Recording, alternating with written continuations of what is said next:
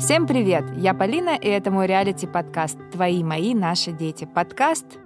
Впрочем, вы и так все знаете.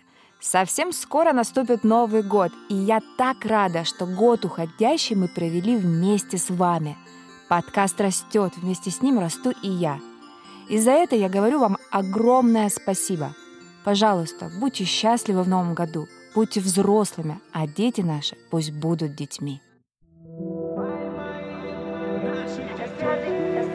На связи Полина. На связи Полина, но здесь все стандартно. Подвожу итоги года музыкально нарядно. В этот год наши дети нас прилично бесили, но мы были взрослее и лишь сильнее их любили. Не пытаясь разгадать здесь секрет мироздания, мы делились друг с другом опытом воспитания.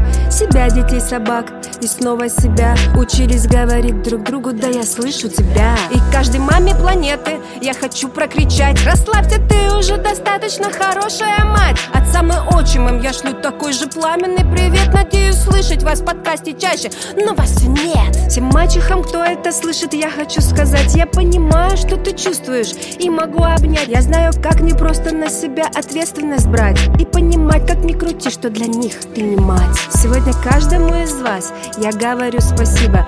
Вы моя армия, моя опора и сила. Ваши звезды и подписки греют лучше, чем овчина. Мне важно слышать от вас, Полин, ты молочина Новый год так близко, успейте загадать. В 2023 еще мудрее стать.